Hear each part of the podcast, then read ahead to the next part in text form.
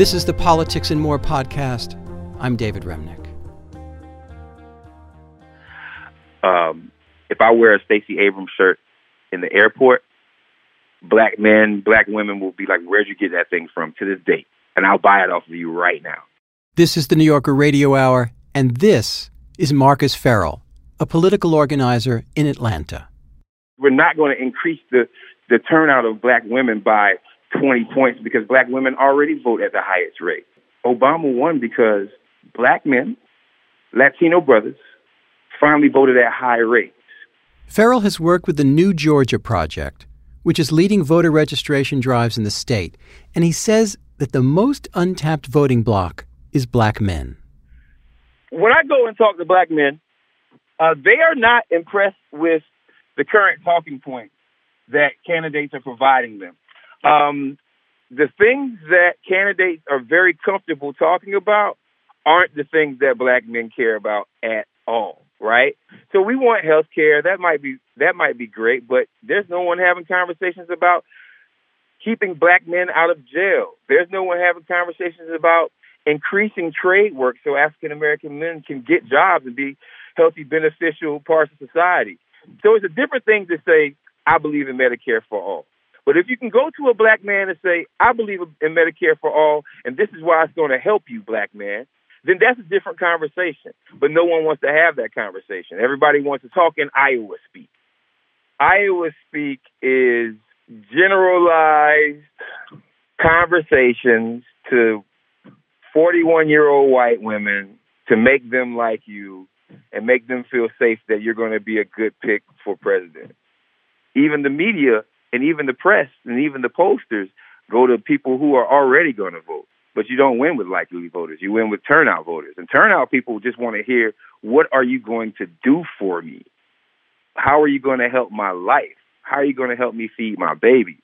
How are you going to help me work one job and be able to pay all of my bills? How are you going to create a living wage? How are you going to stop gentrification in my neighborhood? Because I'm getting taxed out of my grandmama house right now, right? That's what voters who are unlikely, and the unlikely voters are the reason that we were going to win.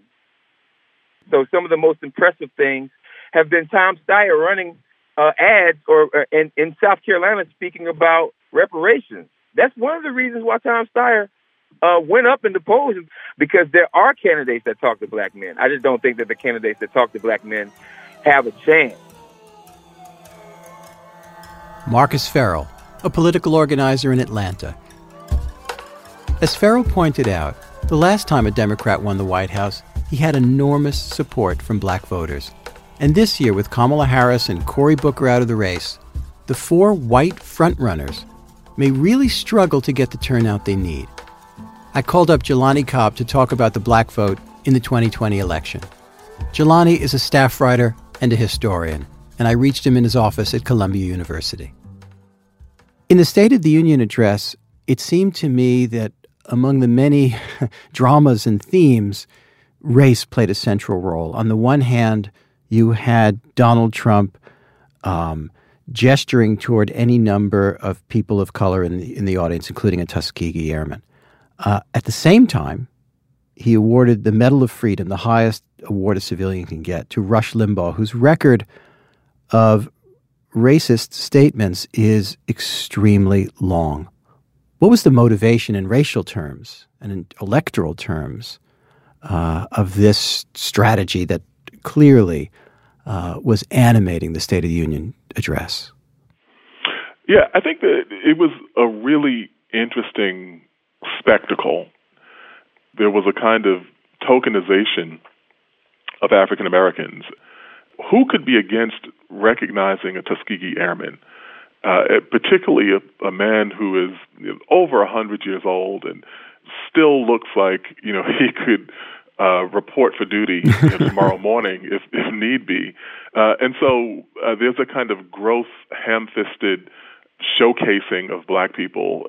It's a more refined version, I think, than what we've seen before. Because if you remember uh, the Trump of the 2016 campaign era, when he was literally saying, "Look at my African American." Right. Here. I have I have Don uh, King. Yes, exactly. You know, I have Don King and Kanye. What else do I need?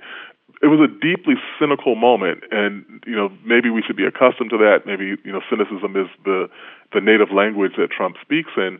But I think that what struck me about the State of the Union was that he seems to be speaking it more fluently. Well, exactly, and it, it seems to me that it's all about the campaign. He knows he's not going to win the black vote, so-called black vote. He's not going to win the Hispanic vote. But if he can raise the percentages just a bit in a very, very close election, that might be decisive. I think that's absolutely right. And if you think about the statement he made in 2016, we said, you know, what do you have to lose? Uh, well, you know, people who are looking at public policy would say a great deal. You know, Trump was a beneficiary in 2016 of a perception uh, among you know a fairly sizable part of the African American electorate that there wasn't that much difference uh, between Hillary Clinton and Donald Trump, and I think that what we're seeing is laying the groundwork for raising those same sort of cynical perspectives about whoever to will wind up being the nominee, uh, you know, later on this year on the Democratic side, and depending upon who he's talking about, that could be an effective strategy. Uh, you know, especially given the way we've seen race and history and civil rights and people's personal backgrounds on these issues become a subject the, in the Democratic debates and now in the Democratic primaries. We, we just heard from Marcus Ferrell, who's been doing work to engage with black voters, and he paints a picture of a huge disconnect between the issues that Democrats are talking about and the issues that are important to the black community. Do you see a disconnect there? Sure. And, and so I think what's happened has been uh, you know, a kind of big tent idea with the Democratic Party, uh, and the concern that the tent has gotten so big that the roof is now sagging. And what I mean by that is, do you want to go all in uh, on the issues that are most concerning to African Americans, and potentially turn off the uh, elusive, ever sought after working class white voter? And so I think that there is a disconnect uh, but what's interesting is Bernie Sanders, in that he has gone with a very kind of old school, almost old left form of economic populism, and had a surprising degree of of effectiveness in luring African American voters. He's now, I mean, he's light years behind uh, Joe Biden. Joe Biden has about 48% of African Americans supporting him, and uh, Bernie Sanders only has about 20%. But that's still impressive, you know, given that he's really one of the people who kind of prioritizes the uh, interests of the, the working class and people who've been left behind and so on, and is now more accustomed to making appeals specifically to the issues that affect African Americans. But that's far from a language I think that he speaks naturally. Sanders' 2016 campaign was often criticized for its failure to reach out to black voters. Did you agree with that criticism? And has he fixed it in 2020? He seems to be getting quite a few um, African American voters who are younger, while Biden seems to be drawing from an older population. Bernie Sanders has one of the more interesting developments and, and political evolutions. In 2016, his really poor showing among African Americans, especially African Americans in the South, was uh, attributed to all sorts of things. There was even a question about whether there was an, an aspect of anti-Semitism uh, in people's disregard for him or their, their disinterest in him. You don't hear any of that now. It's fairly remarkable that he has 20%. In South Carolina, his numbers are about that as well um, you know, somewhere in the in the twenty percent range. He benefits from having uh, some fairly high profile African Americans who were supportive of him. You know, if we kind of think back to Cornel West and his constant critiques of Barack Obama, uh, he is right there, you know, next to to Bernie Sanders. Um, you know, for the whole way of this campaign, and also in 2016, he was his events were disrupted twice by Black Lives Matter uh, protesters. This year, he has significant numbers of people who are young grassroots activists uh, who are like right there campaigning for him. Now, is Joe Biden's appeal to the African American community so far 95% of it stardust from his relationship to Barack Obama? Yeah, I think it's it's probably 60% uh, stardust from Barack Obama and 40% uh, the idea that he is the type of person that other voters, namely white voters, might be inclined to vote for over Donald Trump. Uh, and so it's the kind of uh, electability argument over once again. Uh, and I think that it's interesting to see how this is playing as well because it is uh, very much contingent upon results. Uh, if we thought about Barack Obama, he surged in popularity in South Carolina and surged in popularity among African Americans in South Carolina after he won Iowa because he had essentially proved to black voters that white voters were willing to vote for him. So he wouldn't be a wasted vote. I think that in a way, Joe Biden faces the opposite problem that his African American support may begin to erode if there are significant suspicions that yeah. maybe he isn't as popular with the kind of Joe Lunchbucket white guy as black voters would perceive him to be. Now, Pete Buttigieg came out of the Iowa caucuses in a pretty strong position, but he's got very little support among black voters so far, particularly in South Carolina. Why is that? I saw Pete Buttigieg speak at Morehouse College in Atlanta. And, you know, Morehouse College, very well known, historically black uh, college for men. And he laid out his case and got kind of like golf applause at the end of it. And um, it was interesting. I said, you know, I was watching, I said, I think that there's a cultural difference here, which is he's a Midwestern guy and he was talking at a Southern college. I was like, I don't think he would have fared well with Southern white people because he was very reserved in that sense, and people expect you to have a little bit more of your personality, a little bit more of who you are on the surface. But that's just the kind of superficial part of it. Much more substantively, I think, is the concerns of African Americans in South Bend. Uh, I have a rule about politics which is to never trust someone who's more popular away from home than they are at home. African Americans in South Bend are very critical of him, particularly around issues of policing. If we if he winds up being the nominee, you can expect the Republican Party to make a lot of references to South Bend. You can expect there to be commercials from PACs featuring disgruntled black people who were uh, in the city when he was mayor. And I think that would be an all out assault while they're going uh, full tilt talking about what they've done for criminal justice reform on the Republican side. Now, Jelani, we started out the primary race with several pretty high profile candidates of color Kamala Harris, Cory Booker, Julian Castro, and they're all gone. Um. And you've got Deval Patrick, who's in the race, but not so as you'd notice. Um, he's polling at below 1%. I, why hasn't he caught on? And how has the race been changed by the fact that these other candidates of color have dropped out? Yeah, I think that there's a problem with that, um, a visibility problem, and you know, it it doesn't help that you have a billionaire on the stage who essentially bought his way onto the stage, and another billionaire who appears to be on the verge of buying his way onto the stage as well. So we're talking Tom Steyer and Mike Bloomberg.